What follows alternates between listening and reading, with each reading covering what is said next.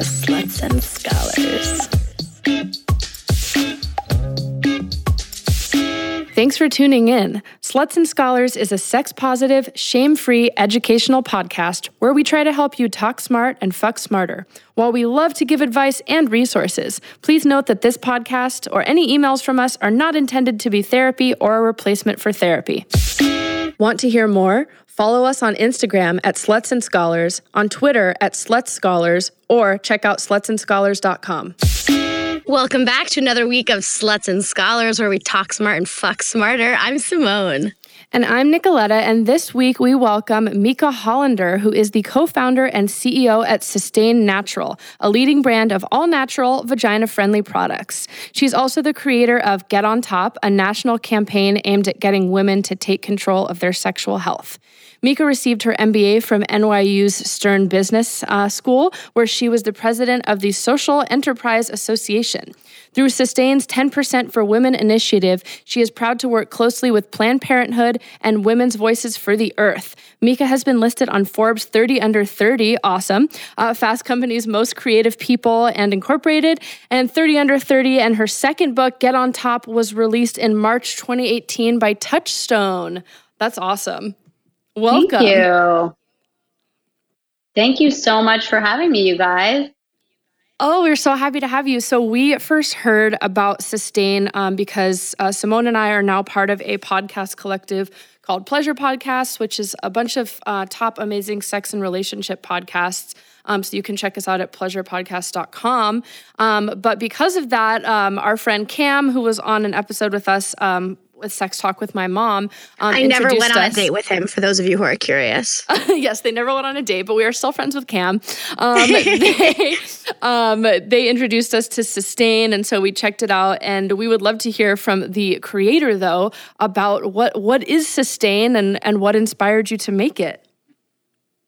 Sure. So, hi, everybody. Thanks for having me. Um, Sustain Natural is a brand of all natural, uh, vagina friendly essentials.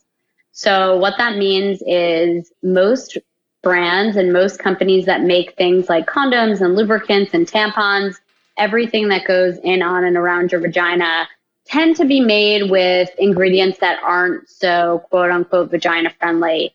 Um, they can contain things like synthetic fragrances, spray on, um, you know, glycerin, parabens, sort of crazy, all of these things that we've already started thinking about avoiding when it comes to things like skincare. Um, you can find a lot of those ingredients in vagina related products. So Sustain is a brand that's changing all of that.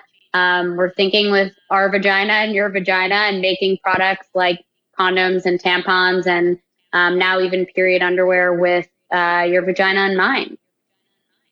Yay, I love when my vagina is in mind. and what are the downsides of some of those ingredients? Yeah, like what's the big deal?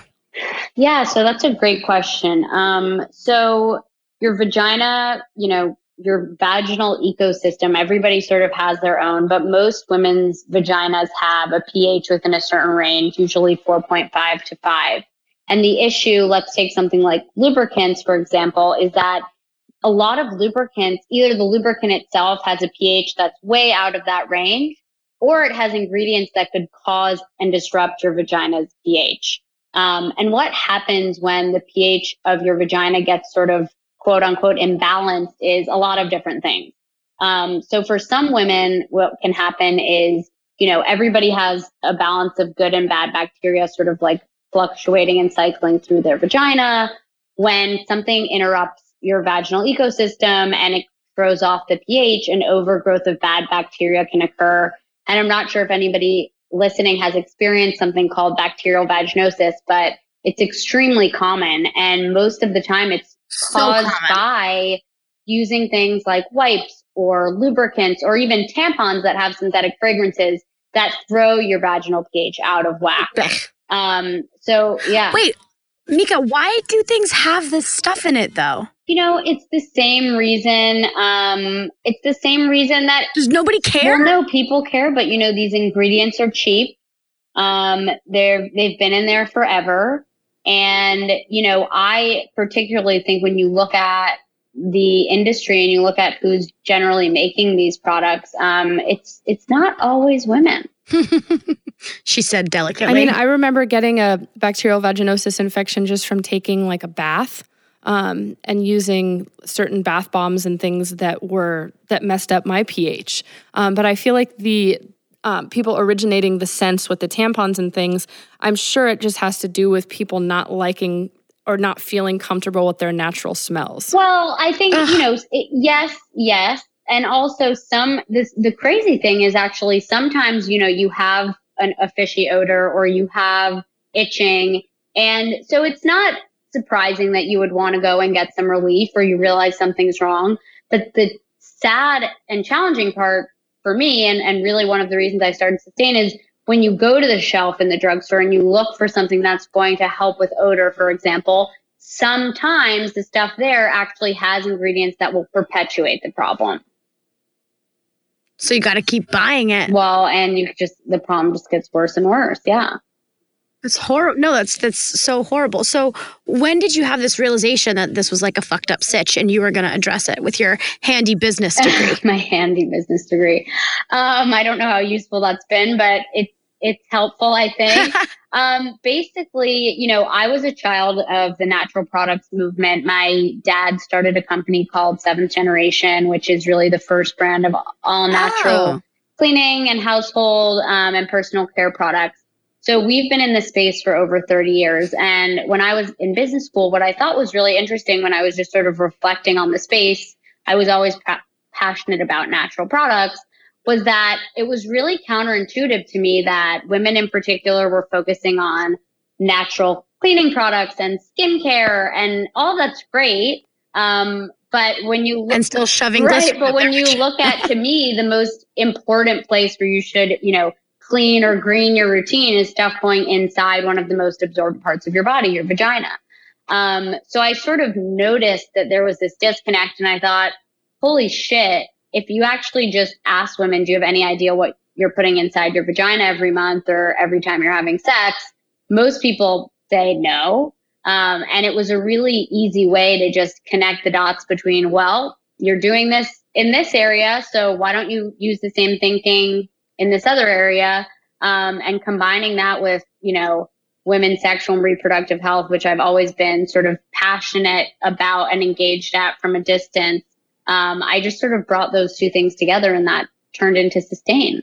How did you make it a reality? Because I feel like there are so many wonderful ideas out there that people have, especially now in trying to make female and reproductive rights and reproductive justice and things like that better. Um, how did you turn it into this successful company to be on like Forbes 30 under 30? Well, it was, you know, an overnight success that took five years.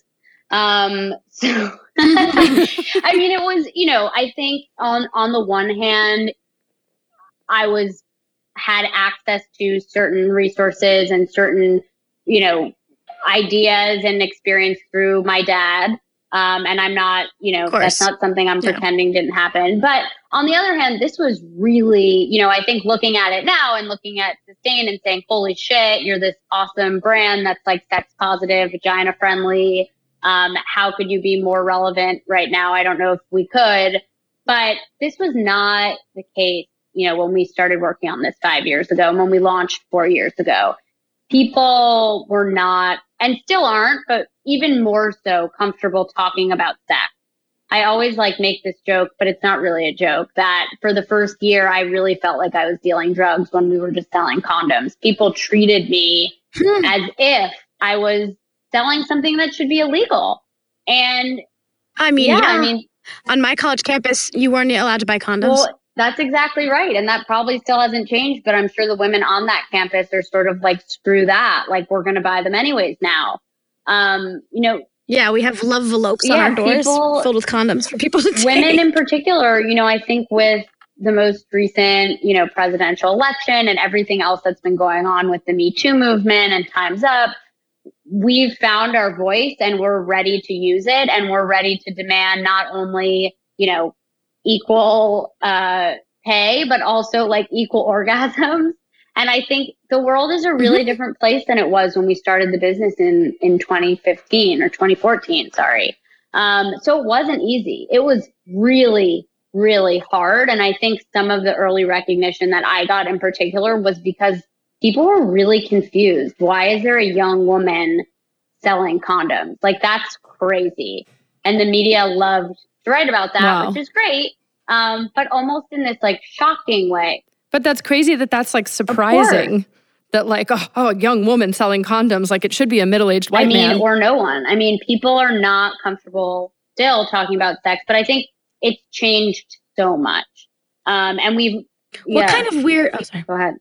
No, sorry. Keep going. No, I mean, I you know when we first launched, I actually the first experience I had with our story being public um, was actually you know we got our first piece of press. I have a really dark freckle on my lower lip, which is very obvious in my headshot. And um, there, an article ran in a major news site saying, you know, Meika Hollender is starting a condom company, et cetera, et cetera. And the immediate reaction and all of the comments were things like, she should be using condoms, not selling them. What's on her lower lip?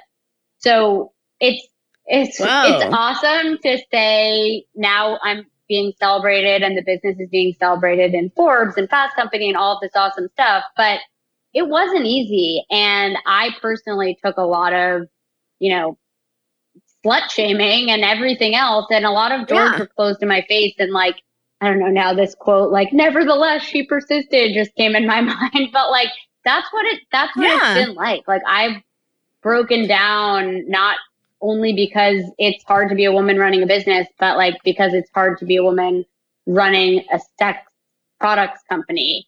Um, and it's it's a lot, but that's all that stuff is what motivates me further. That's fucking awesome. So you said the first thing was condoms. Can I why did why was condom why were condoms the first thing that you decided to work on? It seems to require like so much engineering. There was a lot of engineering. I mean, we spent um, a year developing the supply chain and manufacturing process, or maybe a little over a year. Um, these are FDA class two medical devices. They, everything has to be regulated, and it was a lot of work, but it was really important for really two reasons for us. Um, one, you know, which we've talked about was just there was no natural option in this category. And two, honestly, more importantly for me was we looked at the space. Um, you know, we looked at the entire sexual wellness space, but condoms really stood out because 40% of condoms are purchased by women, which is some people find mm-hmm. that surprising. I definitely did at the time. And I was like, holy shit, 40% of condoms are purchased by women. And yet it's dominated by two brands who almost feels like couldn't care less what women think, have to say, need from a product innovation standpoint. Um, there's nothing really vagina friendly to me about like the traditional condom aisle at a drugstore. Yeah, it even says ribbed for her pleasure, assuming that the person reading the box isn't buying it. It isn't the person with the vagina. Like it doesn't say ribbed for your pleasure. It says ribbed for her pleasure. Exactly. It's an egocentric, male driven, frat boy oriented category that has only innovated over the last decade or so based on how can I basically make it feel less like he's wearing a condom? What about me? What about the dyes and the fragrances that cause irritation? I heard like a horror story years ago about like one brand launching a glow in the dark condom once and like all these women ended up in the emergency room. Like I don't know what's Was that one condoms or did was it a different company? I, it was a different company. Um Okay, because I remember we had glow in the dark ones in, in my undergrad, um, and I th- I think they did well. But I remember we didn't. Are the two main ones Trojan and Durex? Those are the two main brands. Yeah. Those are the t- two brands. Yeah, we wouldn't we wouldn't even sell the Trojan ones. I remember because they said that I don't know if this is true for current Trojan ones, but in a lot of them they included like trace amounts of spermicide. Yeah. And so for people with vulvas, the spermicide would give like small micro cuts, micro abrasions, making it like having it be irritating and then more likely to pass on sexually transmitted infections. Right. Wow. I mean, there's you know, as I said, there's really not much that's vagina friendly uh, or was vagina friendly about that category. And so, you know, with 40% of condoms being purchased by women, with only 21% of single sexually active women using condoms, by the way. STDs are on the rise. That's a, you know, that's a problem. There seemed like a huge yeah. opportunity to really create not only the first natural and most sustainable condom in the world, but also a brand that was focused on her, was focused on me, was focused on you guys, like a vagina friendly condom brand, not just in ingredients, but also in marketing. And by the way, like women have sex and that's something we should be celebrating, not spending an average of seven seconds in front of the shelf trying to like shove in our bag and not show anyone that we're sexually active. Wait, people only spend like seven seconds in the condom aisle? The average person spends seven seconds in the condom aisle. God, I'm such an avid reader. I'm there for like minutes. Well, you're. well, I'm wondering too if people take less.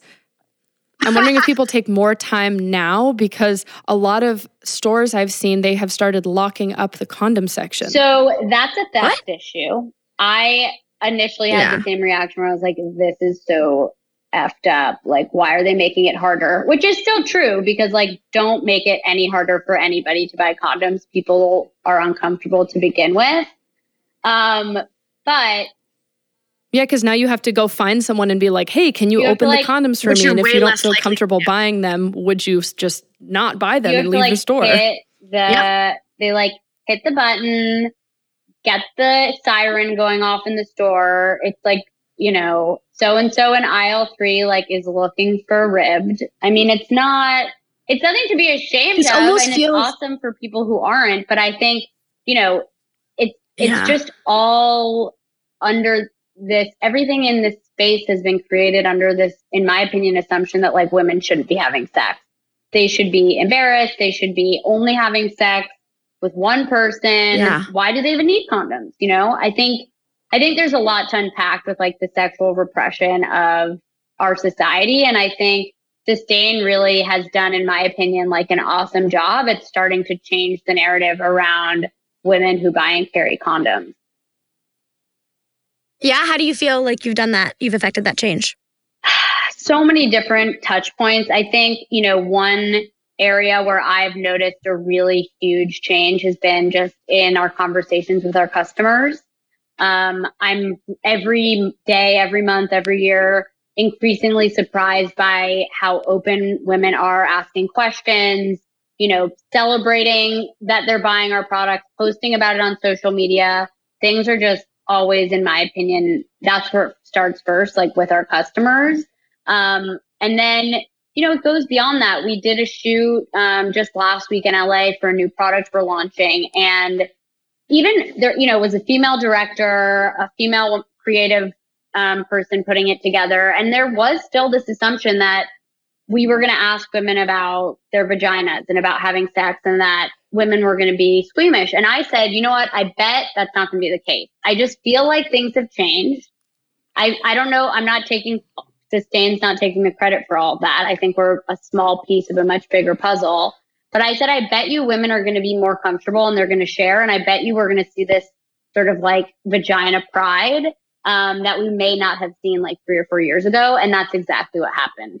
And it was, it was amazing. I mean, it was like emotional for me to just watch women who we had just come back for like, you know, castings that we've done, we didn't tell them what it was about to just sit there and be so open and be so comfortable. It's not what we experienced mm-hmm. three or mm-hmm. four years ago. How do you think you were able to get through some of those like barriers that people were putting up and the stigmas because of the the topic of your company?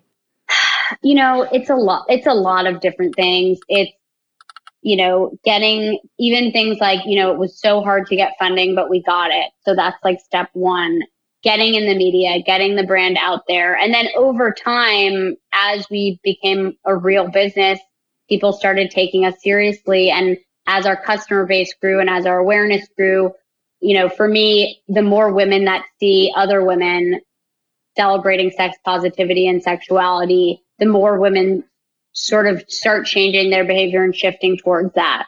Um, but I think the bigger movement of the previous election and the women's movement and all the different women's movements that have come out of that have done more work than I could have ever and we could have ever done ourselves.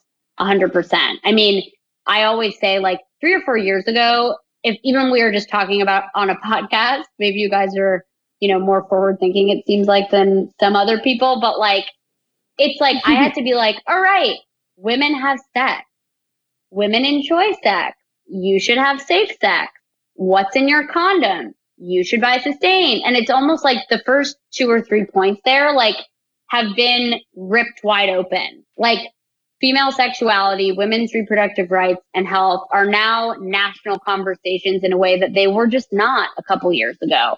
And so I get to be and sustain gets to be a partner in, you know, either your journey around rethinking your sexuality or celebrating it, um, and a and a brand that you can feel comfortable and excited to buy, um, versus having to also do that upfront education and sort of like consumer behavior shift, which is really hard for one mm-hmm. business to do on its own. Um, I think it's great when it happens, but I can't, you know, I can't underplay enough how incredibly impactful this larger movement has been for us.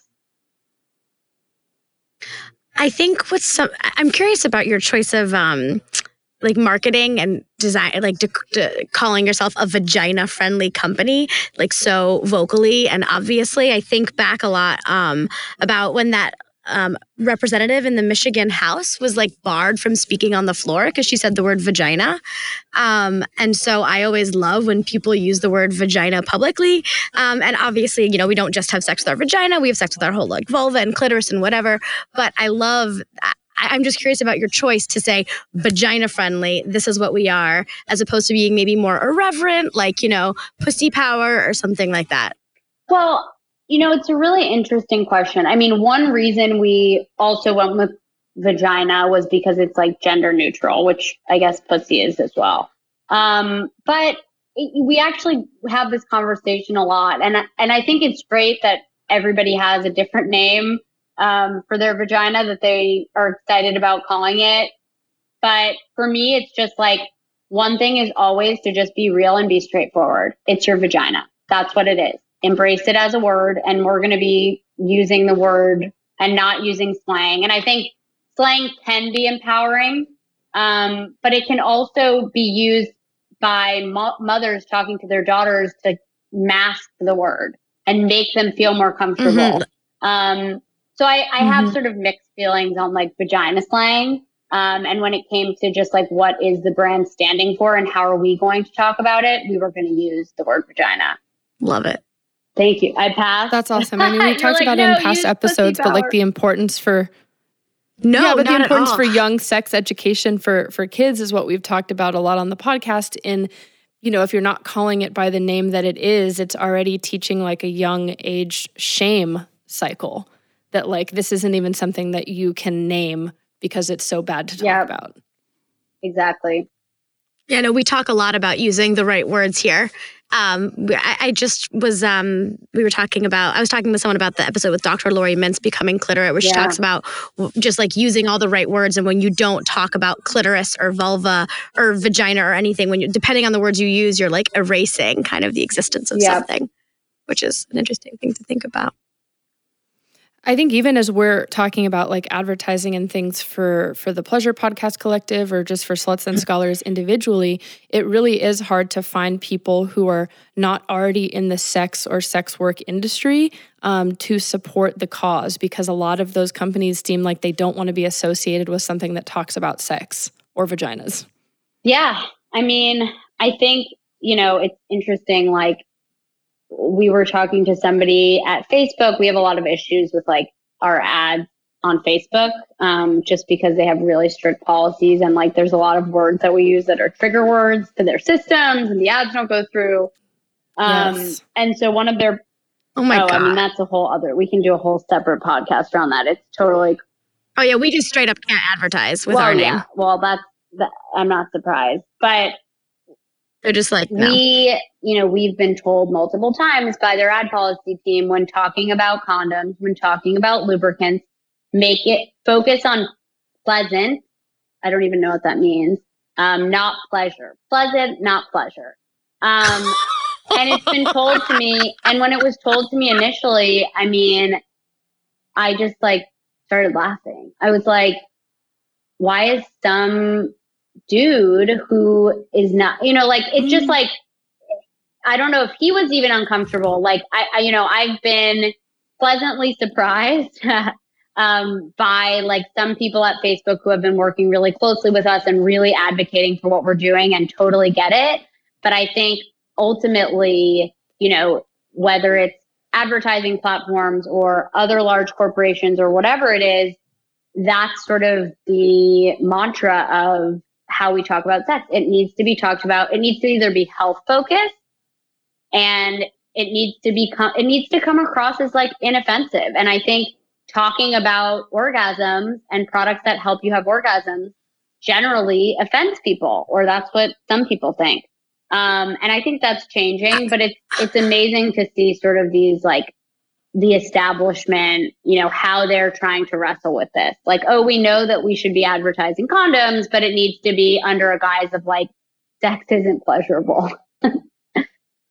it's ins- yeah. I mean, what the fuck does that even mean? Pleasant? I mean, I'm having like an apoplectic fit over here because I'm feeling about that like pleasant, not pleasurable is literally what we've been telling like women and people with vaginas is like how they should experience sex. Like you should be pleasant and be happy and lie there and do and just like have your partner enjoy themselves who has a penis and just assuming that. And so the fact that it's translating even to such like a feminist like or a, a, uh, a, potentially feminist liberal platform for like advertising is just like so indicative of how this like sex negativity has permeated like everything we yeah. do. yeah, or that sex should like we should strive for it to be pleasant. It's like it's not going to be pleasurable, but at least you can tolerate it. Like yeah. it's pleasant. That's so fucked up. Like, I really don't think you should be having pleasant sex. I think if you're going to be having sex, you should be having pleasurable sex. If you're having, if you want to do something pleasant, go for a fucking well, walk. maybe, yeah. And I think some, yeah, it's like sometimes sex is not pleasurable. And if it's not, let's talk about that and let's figure out why. And, you know, I think it's all balance, yes. but I, this general idea that we can't talk about female pleasure because get me yeah. like don't get me wrong talking about male pleasure is fine by probably maybe not facebook by a lot of other standards but female pleasure is different female pleasure is off limits right. um, and that's why we have mm-hmm. you know the orgasm gap that's why we have women faking orgasms left and right like it's no wonder that that's happening yeah Moving Ugh. moving on a little bit because you don't just make condoms, you make a bunch of other stuff. And so I would love to hear about the tampons and the period underwear. Well, let's do it. Um yeah, so tampons, I'm I'm really passionate about tampons. Obviously, you can tell I'm passionate about condoms as well, but um I discovered organic cotton tampons over 15 years ago. I think I only ever used them um, and so I was sort of under this assumption as like a teenager that all women were using organic cotton. I knew why to use organic cotton, which we can talk about, but it is so important. I actually think if you're looking and hearing and listening to us and you're thinking, oh my God, what am I putting inside my vagina? Start with your tampons if you're using tampons and change them out immediately. Um, most tampons contain a mix of synthetic ingredients, synthetic fragrances, rayon, um, things that just in my opinion, you know, there have not been conclusive studies about how those impact your body over time. So in my opinion, why mm-hmm. why bother putting them inside of you? Um, Sustain's tampons are 100% organic cotton. That means no pesticides in the cotton. So even if you go into the drugstore and you see it 100% cotton, while that may sound quote unquote healthy, and natural, um, the reality is cotton is actually one of the dirtiest crops. Um, it's treated with a pesticide usually called glyphosate. And again, without oh really conclusive research on if glyphosate, even if in trace amounts, should be going inside your vagina every month. In my opinion, better safe than sorry. Use 100% organic cotton, no pesticides. Um, and so that's why we launched organic cotton tampons um, because I see them as essential. We also have other period products. As you mentioned, we have also 100% organic pads and liners. Um, we recently launched a pair of organic cotton period proof underwear, um, which you can use on your lighter days. It holds up to about a tampon's worth of blood. Um, I love them as like a backup while I'm sleeping at the end of my period. Um, I don't know if you guys have tried them, but they're awesome. And then when's this airing? Because then I can talk about our new period product. oh well, before we get to your new period products, I have a question oh. about the about the cotton. Um, so i mean i guess it's important to note that like research hasn't been done like i for one am not willing to take the risk in not knowing but i think it's important to like highlight that there hasn't been research and like why hasn't there been research on like how these additives can be problematic. Well so there's some research but there's not really what we would call conclusive research. So you know the, the troubling thing for me is with the issue of glyphosate in cotton is that when you look at sort of the research that's been done and look at the conclusions, um, the EPA, the Environmental Protection Agency, and the FDA, the Food and Drug Administration, have differing opinions on what, you know, quote unquote safe or what should or should be going inside your vagina. And that to me is not good enough. Um, you know, if if the EPA and the FDA are at odds in something as sensitive as um, a tampon, which is going inside your vagina, we need to do more research. And for me, it's also just use products that don't have that ingredient in the meantime, if that makes sense. Yeah. And how do we make tampons just more positive in general. Like I when I think of tampons, I think of me in high school like discreetly putting it in my sleeve on the way to the bathroom so like nobody would know. Yeah, I mean, I think yeah. I do think there has been a lot of like period positivity that's happened over the last few years. I think there have been really cool brands um, in the space, even that came before us um, seventh generation, which I mentioned, my family's business launched actually organic cotton tampons 15 years ago. I think there's been a lot of progress made on sort of getting rid of this period shame. I think there's still more work to do, but more brands, more natural options, more options. I think that's another really important point is like t- tampons yeah. aren't for everyone, pads aren't for everyone, period underwear isn't for everyone. Um, and so something that I cups are yeah. for everyone. Something that I love about Sustain, um, and especially with this edition of our new period product, which is launching in December, is that we we have a lot of options because um, it's not you know one period. This, there's no period that's the same. And so I think options is really important. I think at a young age, um, especially in the past, you know, your mom handed you something and you use that forever. Um, mm. And so that's sort of what we're trying to address is not only do we think our products are healthier, but we also understand that, you know, I, I like organic cotton tampons. Like for me, like I can use the cup, but like sometimes I just want to use tampons and that's okay. But some people are like, I want to go zero waste and use the menstrual cup. And you know what? That's great too. yeah, no, I'm I'm a, I'm a little cup slut. I love my cup. I love that. Um, well, we have but, to send you something because we are launching there are, you know, some other new period companies. I think what Sustain is really excited about being is the brand that has basically every option. Um, so everything from organic cotton tampons to now um, our period cup, which is similar to a menstrual cup. and Yay! It's really exciting. We um, have been working on this for almost a year. We wanted to find and make something that addressed a lot of issues that some people have with some of the brands out there.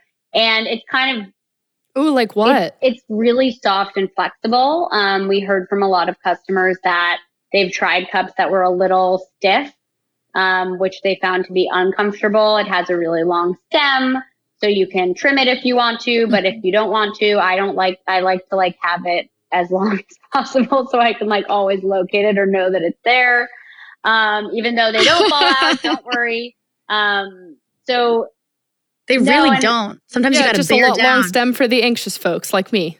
But sometimes you got to really bear down and twist well, so to get ours, it out. Yeah, so that's like the why we're into the long stem. But I think it's also really interesting. Like I feel like it's a, it's funny because like we're a sustainable vagina company, but yet it took us a year after we launched tampons to launch a cup. But um, I we really wanted to do it right. And and I feel like also I know cups have been around for a really long time and that's great. And women some women love them, some women don't like them as much. But generally, like, I feel like we're ready for like more mass cup use. and I say that because a yeah, big part of using a cup is being really comfortable with your vagina and being comfortable with your period. And I think we are so much more there than we've ever been. And so it feels like this really mm-hmm. awesome time for Sustain to launch the cup. As I mentioned, we did this project with um, 12 women who we interviewed about their relationship with their vaginas. And I was just overwhelmed and almost emotional by how comfortable they were talking about their vagina and giving birth and periods and all of the stuff. And it's like, then we handed them the cup and we were like, what is this? And like most people knew. And the ones who didn't were like, this looks fucking cool. Like, this looks soft. Like, I want to try this. Like, I, you know, I haven't been in the cup business for that long, but I imagine just based on the attitudes about vaginas and periods four or five years ago, this mass adoption to the menstrual cup would have been um, a little bit harder. Going back to the tampons for a second, is there, um, do they have applicators on them, the natural cotton ones? Yeah, so the organic cotton tampons have a bioplastic applicator. So it's made with 90% okay. plant based material. Um, but there is cool. an applicator. I mean, I like an applicator. Because I feel like I got a bad taste in my mouth, or I guess bad taste in my vagina, um, when I first tried like a cotton non-applicator. I'm thinking of like OB tampons because I think when I first got my period, we probably hadn't had a lot of sex ed in school. And so I didn't know quite where to put it. And I remember my mom trying to explain to me like where it goes and not having an applicator made it feel so difficult. So I understand what you're saying about the cups too, that sometimes to use this um, just starts a bigger conversation of like getting to know your body and where things mm-hmm. are and how it works. Otherwise, you're like, where the fuck do I put this? Where does it go? Yeah. And it's like no judgment. It's like, I mean, listen, I'm green and eco and I like be as sustainable as you humanly possibly can be, but like I still use a bioplastic applicator tampon and that's just what I like. Um, and I think that's fine. I think everybody can make different choices and make an experience. And I don't know if I'm going to only use this type of tampon forever, but um, I think it's all about options and choice and letting people decide what they want to use and not shaming people for not using certain things. Um, and so that's what we're all about. And also kind of destigmatizing the conversation. Like I think you brought up something really interesting when you were like, your mom gives you something and that's what you use forever.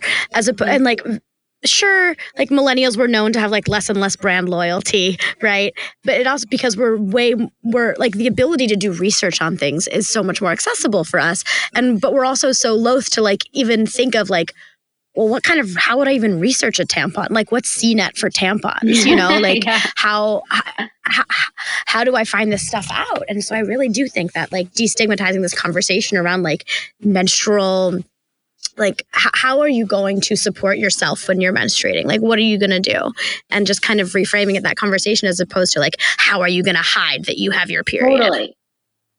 And I really, and I think we're honestly, we're there um, I think a lot of women are there. I think my experience has been interesting, even even just with my friends over the last five years since starting Sustain. Like some of my closest friends initially were not that comfortable talking to me about this stuff. Like, and it was challenging for me. Hmm. Um, and it's amazing. It's like over the last few years, that's changed. Everybody's calling me. People are texting me. People are talking to me. Everybody wants answers people aren't scared of the conversation anymore. They just want information and education and they want it. They love that they have options.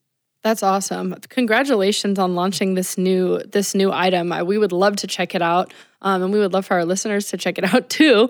Um, but I feel like just adding to something you said, I feel like in having these conversations, it's so important to include a component of like outreach and social justice. Um, and it seems like your company is really doing that. Can you talk a little bit about the 10% for women? Totally. Um, something that I'm really passionate about is this idea of activist brand. Um, and, and being an activist brand, in my opinion, means admitting to yourself that, you know, it's not, yes, the biggest impact or one of the biggest impacts we can have as a brand is getting more and more and more people to use our products because we really do believe that they're healthier. Um, but in addition to that, you know, we have to change like systems and policies and help women, low income women who don't have access to reproductive health care get that access. And while I wish I could sit here and tell you we can do that all on our own, that's just impossible. Um, so part of what we do is through 10% for women, um, where we actually give 10% of profits to organizations like Planned Parenthood. But something that I'm even honestly more passionate about is, you know, we do show up in DC and lobby for the tampon industry to, for the FDA to require the tampon industry to disclose their ingredients. Currently, the tampon and condom industry are not required to put their ingredients on their box or on their website. I mean, to me, that's really yeah. wow. And and so showing up and speaking out and really understanding that that sustain can have a great impact. You know, it can have an even bigger impact. Every single tampon company having to list their ingredients because then women will start asking questions. We read labels. Um, and so yeah. that work is what, you know, I sort of like love and live for. Um, I love growing and building the mm-hmm. business, but to me, it goes hand in hand with literally showing up um, and demanding change on a much larger scale. I'm really curious. Do you also lobby about the tampon tax? Yeah, we've done some work on the tampon tax. The tampon tax is actually having great success in terms of state by state. Things are actually changing, which is awesome to watch sorry for the for our listeners who might not know what we're talking about so the tampon tax is um, it's referred to it's called the tampon tax but it's basically all menstrual products are not tax exempt they're subject to value um, tax taxation like like luxury goods as opposed to necessities like food um, and so a lot of people are frustrated that like we're still paying tax on these items that are actually that where other items are completely exempt sorry yeah, especially for folks who can't afford items it. like yeah. um, I mean, rogaine Viagra, men's razors sometimes. These are state by state issues. So it's not one, you know, there's not one tax mm-hmm. that's just mandated everywhere. But state by state, right. um, a lot of states, most states, um, still have a tax on tampons, which is, you know, obviously crazy. So so we've worked with organizations like Period Equity. Um, there's a few others to just fight the tampon tax. And what we're seeing, which is great, is there's been a lot of focus on this issue. Um, and state by state, things are changing. Just last year, they got rid of it in New York. Um, I think they just got rid of it in Nevada a few weeks ago. So we got rid of it in California, and then the governor vetoed it because California is dependent on the $20 million that it gets from making women pay. People with vaginas pay taxes on their tampons. So there you have that, California. Whoa, I didn't know that. Oh, yeah. It made it to all the way to the governor. and He vetoed it. Wow. Like, I think like two or three years ago. Mm-hmm. Sorry, I get well, really mad about that. It's frustrating. and I think it's it's good to get frustrated, but it's also what I going back to sort of what we were talking about. You know, we need to show up and we need to stand up for this stuff and fight on and with other organizations who are really doing the legwork. Uh, well, thank you so much for your time and all of the amazing work that we're do- that you're doing. Um, it's been such a joy speaking to you, and I, I, can't wait to try your products. As someone who's been using like the same cup for like five years. Oh, awesome! like the exact it's same time cup. to change your cup. well, I find okay, okay. I finally got a replacement for my Diva. Like I don't know, like a few months ago or maybe a year ago. Was this it when was we went like, to that concert? Maybe, and I bought a Diva. Yeah. Maybe. Ooh, what Maybe, yeah, because I didn't have my cup, and I wasn't. Cup? What was this? Um, I think we were going to um a concert in in Los Angeles. Uh, I totally forgot, but it was like Arroyo Seco. Arroyo Seco, yeah. And I think we needed like a new cup, and you were like, "Is it time to get a new one?" yeah, I think I'd forgotten my Diva cup at home, and I I got my period, and I was like do I want to buy tampons? And I was like, I really don't. And I was like, I guess I could buy a new cup. Yeah, my roommate, yeah, my roommate also used a cup and like mine was just like very, very, very discolored. I don't Time know why. To switch it out.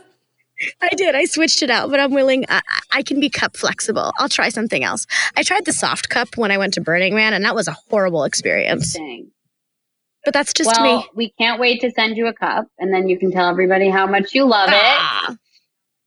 Yes. Um, but yeah, thank you guys But so, how can people find all of the rad stuff that you're doing? Where are you on all the social medias, you personally and your rad ass so company? you can find us at sustainnatural.com um, or at sustain on all social channels at Miss Meiks, M E I K S. That's my handle. And um, again, sustainnatural.com for all of our sex and period products and now menstrual cup. Amazing. Listeners, if you want to hear about what we are doing, you can always find us on Instagram at Sluts and Scholars, on Twitter at Slut Scholars. You can email us at Sluts and Scholars at gmail. And we are now part of an awesome collective called the Pleasure Podcasts. So if you want to see who else is with us, we've got Sex Out Loud with Tristan Taormino, uh, Sex Talk with My Mom, American Sex with Sunny Megatron, um, Holly Randall Unfiltered. You can go to pleasurepodcasts.com. Thank you so much, and we will talk to you next week.